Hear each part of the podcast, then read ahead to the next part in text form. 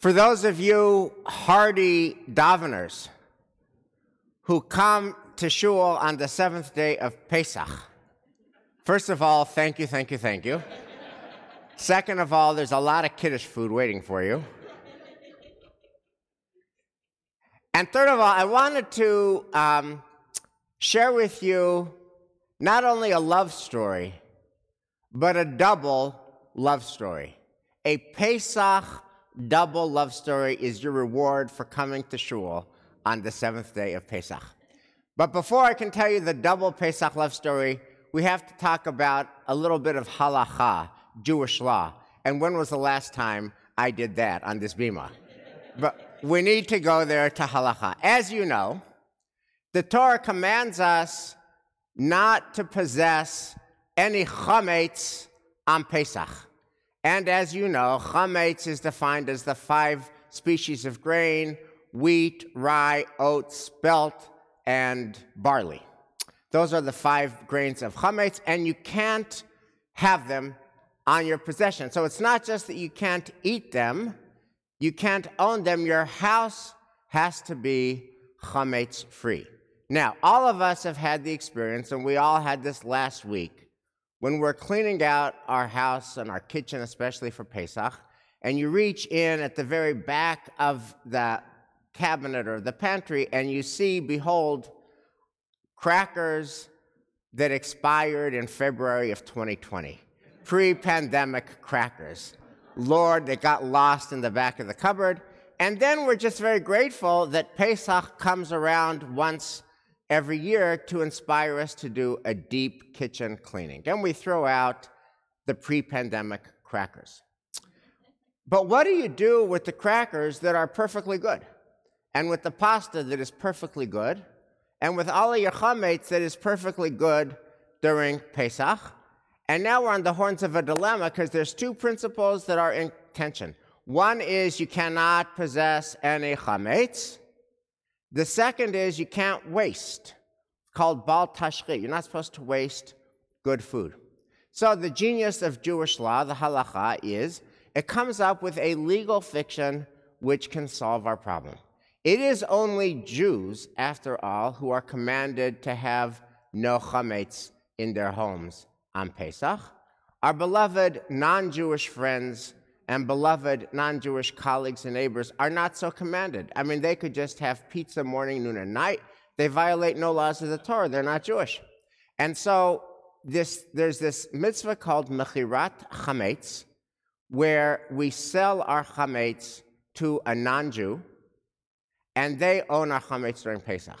Now, there's a man named Dan Nessen who loves this mitzvah, who cannot get enough of this mitzvah. Starting about Thanksgiving, Dan will start announcing that it's not too early to start selling your chametz. And just so that you know, um, all secrets are going to be spilled on the seventh day of Pesach. Dan sells our, our chametz to a wonderful non-Jewish receptionist named Rhiannon Thomas. She can have all of our chametz.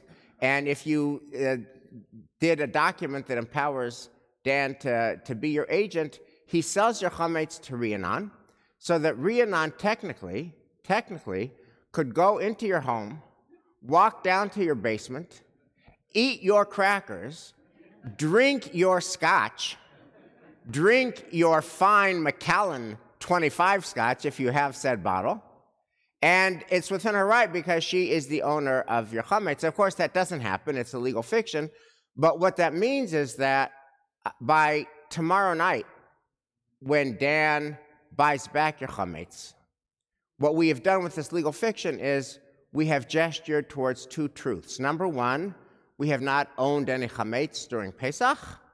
Check, because Rhiannon had it. Number two, we have not wasted any food. You didn't have to throw out perfectly good food. It's all yours as of tomorrow night when Yontif is over. Okay. What does that dry legalism have to do with a love story, let alone a double love story? So the Wall Street Journal last week had this fabulous article about the particular challenges of, this is a little bit niche, but the particular challenges of observant Jews who are dog owners and love their dogs. And here's the nature of this particular challenge. Um, it turns out that dog food, Rover's can of dog food, is pure chametz, right? Rover's dog food is made with the five species of grain. Now, of course, we humans don't eat Rover's dog food, but again, the prohibition is not just eating it, it's owning it. So therefore, if Rover is at your house, and if your cans of Rover's dog food are in your house, then now you have chametz in your possession. What is somebody who both cares about the details of the Passover observance and also loves Rover and wants to feed Rover? What are they supposed to do? So the Wall Street Journal article has three options. Option one is you can sell Rover to Rhiannon for eight days. And now not only can Rhiannon eat your crackers and drink your scotch, she owns Rover. She owns your dog. Rhiannon owns your dog. Um, and that totally works legally. And you also sell her, by the way, Olive Rover's dog food. Rhiannon owns the, the, the, the dog and the dog food. And so even though the dog and the dog food are in your home, it's not your chametz, it's her chametz because of the mechirat chametz legal fiction. That works legally. It just doesn't work emotionally to sell a beloved member of your home, your dog, even symbolically and even for eight days, which led to the second option. The article tells the story of observant Jewish owners who had a 70 pound brown Labrador named Bucky. And the idea of selling Bucky was just not workable emotionally for them. And they didn't want to have chametz that was feeding Bucky on their premises. So they changed Bucky's diet. Erev Pesach, to feed him a different kind of food that didn't have the grain. The only problem is it gave him severe canine gastrointestinal distress. And that turned out to be a problem for Bucky and for Bucky's owners, especially when the distress manifested during the Seder's. Which means that we need a third move, and that is why this article is in the Wall Street Journal. There was a sleepy dog food company called Evangers. It was a sleepy dog food company. And then this couple spotted a business opportunity. Again, niche. We're going to buy this sleepy dog food company. And we're going to help it develop kosher for Passover, excellent dog food. And so it worked with the Chicago Rabbinical Council, and it got rabbis to come to the dog food factory and to certify that these cans of dog food are kosher le Pesach. And it worked, and the company grew 7x. They had 10 employees when they bought it.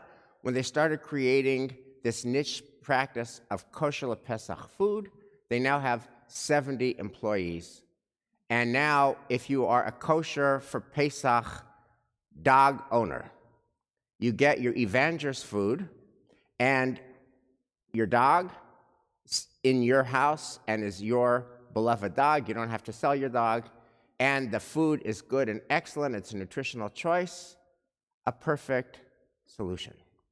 Now, you may think this story has a very limited appeal.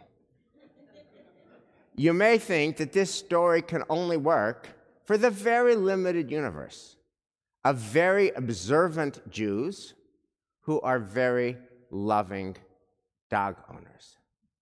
But I want to step back and say I think this story has a broader truth and a broader application.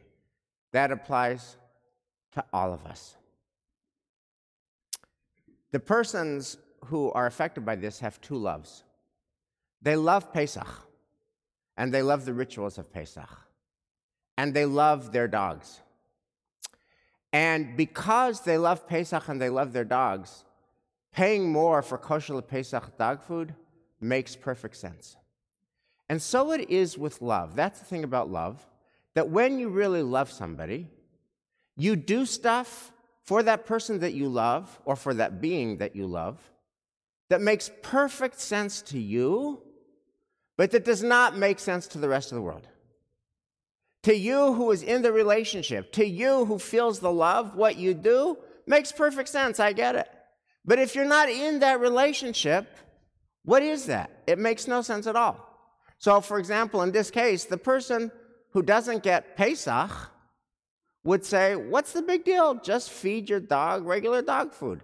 How could God care about dog food and whether dog food is kosher if you don't get Pesach? And if you don't get dogs, you say, What's the big deal? Sell your dog. It's just symbolic anyway for eight days. What's the big deal? You still have your dog. What's the big deal? That's the person who doesn't get dogs. But if you get dogs and if you get Pesach, you get exactly what it is that you're doing and why. In other words, the things we do for love. And the things that we do for love, we understand. And the things that we do for love that we understand are especially meaningful when it just fits into our dynamic with our loved one, and the rest of the world is scratching their head and does not understand it. And we all do this all the time.